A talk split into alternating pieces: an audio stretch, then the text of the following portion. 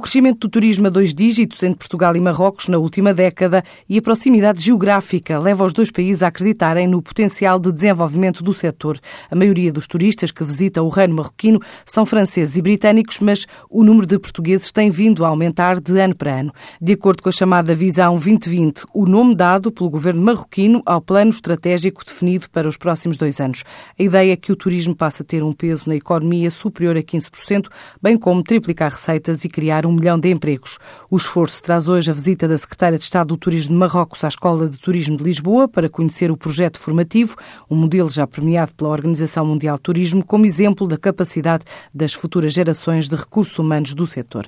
A ideia também é mostrar de que forma este projeto pode ser adaptado a nível internacional. From Portugal to Madrid, no Parque Juan Carlos I, começa a primeira edição anual da Intergift, o certame espanhol de referência para o textilar, onde está uma missão de seis empresas nacionais apoiadas pela Associação Seletiva Moda.